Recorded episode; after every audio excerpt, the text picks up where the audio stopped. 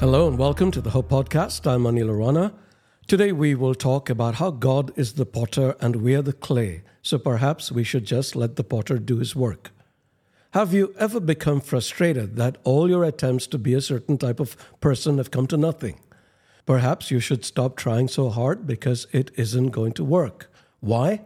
Have you heard the song Change My Heart, O Lord? The chorus goes, You are the potter, I am the clay, mold me and make me. This is what I pray. This prayer comes from the prophet Isaiah's words You, Lord, are our Father. We are the clay, you are the potter, we are the work of your hand. We sing this song because it contains a profound truth.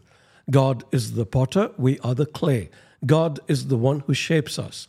If we try to shape ourselves, we accomplish nothing except going potty. Sorry, I couldn't resist that, but it is true. We can go crazy trying to shape ourselves into the image and likeness of Christ, which is the pot we need to resemble. We need to leave the work of making the pot to the potter. That's his job. Now consider how a potter works. To begin, he needs clay. He doesn't buy it from the local hardware store, he digs it up from the ground. Obviously, there'll be many impurities in the clay. Does the potter get angry when he finds these impurities? No, he expects to find them and removes them patiently. He repeatedly sifts through the clay looking for the finer impurities in the soil he has missed until the clay is pure enough for him to work with.